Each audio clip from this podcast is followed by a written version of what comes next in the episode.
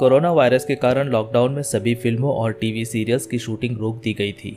Unlock की स्थिति में धीरे धीरे सीरियल्स की शूटिंग दोबारा शुरू हो रही है। हालाँकि ये शूटिंग कोरोना वायरस और सोशल डिस्टेंसिंग को ध्यान रखते हुए की जा रही है। वहीं बॉलीवुड की मशहूर एक्ट्रेस रवीना टंडन भी करीब चार महीने बाद एक विज्ञापन की शूटिंग करती हुई नज़र आई। रवीना टंडन ने अपने मुंबई स्थित आवास पर सैनिटाइजर ब्रांड की शूटिंग की। शूटिंग के वक्त केवल दो क्रू मेंबर ही रवीना टंडन के घर पर उपस्थित थे। रवीना टंडन ने विज्ञापन की शूटिंग के दौरान अपनी बाकी टीम को याद किया साथ ही कहा कि जब कोई हमारे साथ नहीं होता है, तब उनके मूल्य का एहसास होता है। रवीना टंडन ने शूट के बारे में बताया कि सारी सावधानियाँ बरतते हुए ही विज्ञापन की शूटिंग की गई।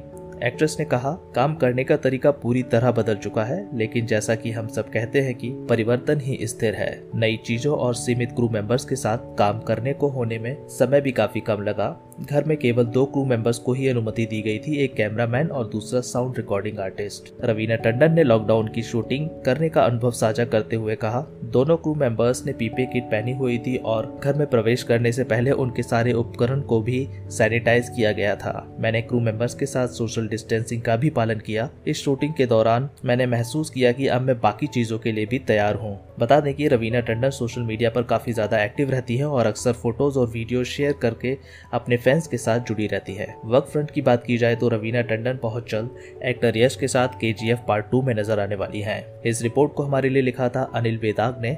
फ़िलहाल इस वीडियो में सिर्फ़ इतना ही। बॉलीवुड की और इन्फॉर्मेशन के लिए आप हमारी website Bollywood Galiyara dot com पर लॉग इन कर सकते हैं। मैं राकेश आपसे फिर मिलूँगा ऐसी ही अगली वीडियो के अंदर।